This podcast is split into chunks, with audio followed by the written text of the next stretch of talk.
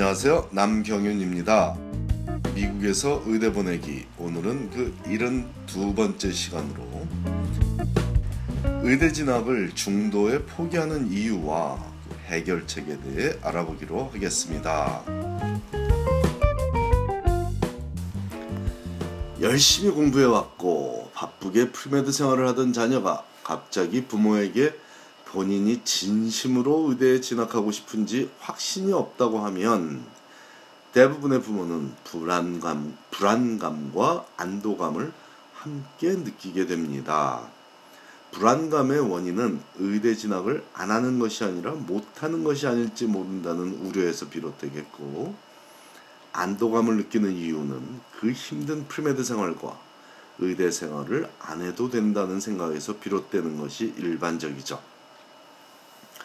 안도감은 좋은 일이지만 진정 안도할 일인지와 불안감은 나쁜 일이지만 진정 불안해야만 할 일인지를 분간하는데 어려움이 많다는 가정이 많으므로 몇 가지 일반적인 경우를 함께 살펴보기로 하겠습니다. 모든 경우라고 말하기에는 조심스럽지만 대부분의 pre-med 과정을 열심히 밟던 학생이 의대 진학의 꿈을 접을 때는 더 좋은 것을 찾아서 목표를 바꾸는 경우와 너무 힘들거나 자신이 없어져서 포기하는 두 가지 경우로 볼 수 있습니다. 문제는 외형적으로 이 두 가지 이유를 분별하기가 쉽지 않은 상황이 종종 벌어진다는 것이죠. 자녀의 인생에 대해 특히 집을 떠나 대학에 다니는 장성한 자녀의 모든 심리 상태에 대해 부모가 안다는 것은 불가능하지만 최소한 인생 진로에 대해 변화를 갖고자 할 때 그 정확한 이유를 알아야 제대로 조언을 해줄 수 있으므로 알고 대처하는 것이 더 바람직한 일이죠. 그런데 겉으로 보기에는 분별하기 어렵다 보니 부모와 자녀가 전혀 다른 생각을 하게 되는 안타까운 상황들을 목격해온 입장에서 몇 가지 징후와 대처법을 정리해 봤습니다. 가장 흔한 경우가 특정 과목의 성적이 나쁘게 나온 경우입니다. 예를 들어 유기화학에서 C를 받으면 많은 학생들이 본인의 능력이 의대에 어울리지 않는다고 생각하게 됩니다. 좀 더 정확히 표현하자면 이래서는 의대에 진학하지 못할 것이 뻔한데 시간만 낭비하는 것이 아닌가 하는 불안감에 휩싸이게 되죠. 이럴 때 부모와 소통을 잘하는 자녀라면 공부가 많이 힘들다고 얘기할 것이며 아울러 의대에 안 가면 어떨지에 대해 운을 띄우게 됩니다. 한두 과목에서 나쁜 성적을 받아도 의대에 진학할 수 있는 길은 아직 열려 있다는 확신을 주는 것이 이때 부모가 할 수 있는 긍정적인 역할입니다.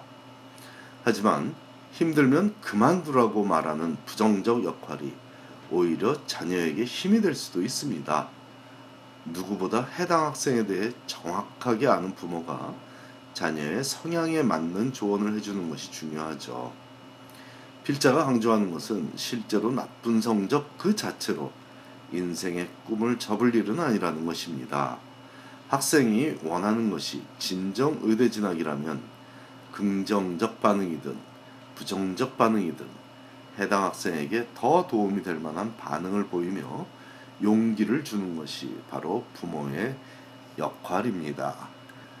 본인이 진짜 하고 싶은 일을 찾았으므로 진로를 바꾸겠다고 하는 경우에도 기뻐할 만한 일은 기뻐할 일만은 아닐 수도 있습니다. 좋은 가정에서 자라서 제대로 된 세계관을 심어주는 훌륭한 대학 교육을 받은 학생들 중에는 세계 평화나 사회 정의 구현, 등에 심오한 관심을 갖게 되는 일이 빈번하죠. 의대 진학을 의욕적으로 준비하던 중에 혼두라스에 의료봉사를 다녀온 자녀가 그곳의 열악한 상황에 가슴 아파하며 학업을 중단하고 혼두라스의 빈민가에 살면서 그들을 위한 삶을 살겠다고 하면 과연 기뻐할 일인가 아니면 세상이 뒤집어질 일인가 영화에서 그런 주인공을 보면 인류를 위한 멋진 삶을 산다고 칭찬할 수도 있겠지만 내 자식이 그런다면 그리 멋져 보이지 않는 것이 일반적인 부모의 마음일 것입니다. 혹은 취미 활동으로 하던 힙합 댄스에 대한 재능을 남들이 인정해 주므로 전문 힙합 댄서가 되겠다는 자녀에게 진정한 내 재능을 찾았으니 열심히 해보라고 말하기도 쉬운 일은 아닐 것입니다. 적어도 명문대학에서 pre-med 생활을 열심히 하던 자녀를 바라보던 부모에게는 모진 갈등의 시간으로 느껴지는 것이 더 솔직한 심정일 것입니다. 위의 두 경우는 여러 실화들 중에 골라서 소개한 것들이고 이와 유사한 일들이 우리 한인 사회에서 제대로 가정 교육을 받고 좋은 대학 교육을 받은 학생들에게 벌어지고 있습니다. 아니, 의대에 합격하고 나서도 혹은 의대를 마친 학생들 중에도 벌어지고 있는 현실입니다. 우리 한인 사회가 건강하고 건전하게 발전하고 있다는 현상이지만 해당 가정에는 특히 그 부모에게는 쉽게 용납되기 어려운 일입니다.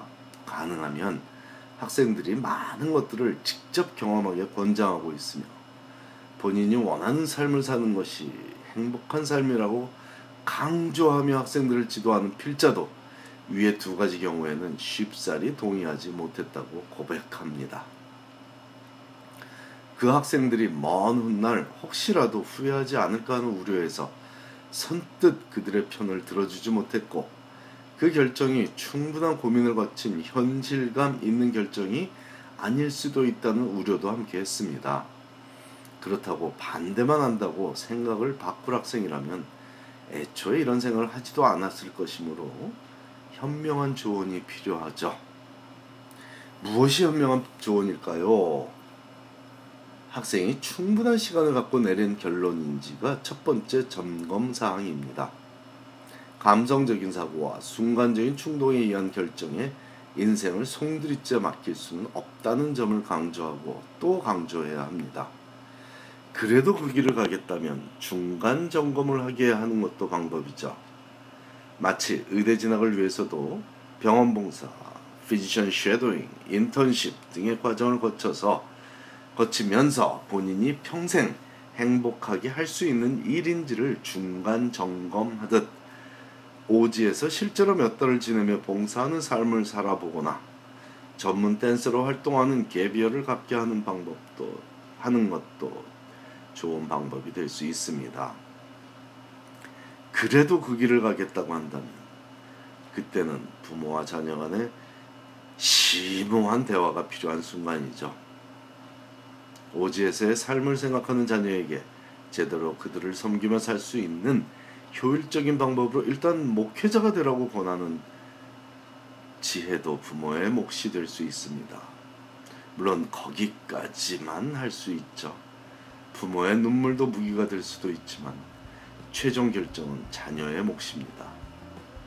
후회하지 않을 결정을 내리도록 모든 필요한 정보를 제공하고 방법을 동원하는 것은 양보하지 말아야 할 부모의 몫이지만 말입니다. 감사합니다.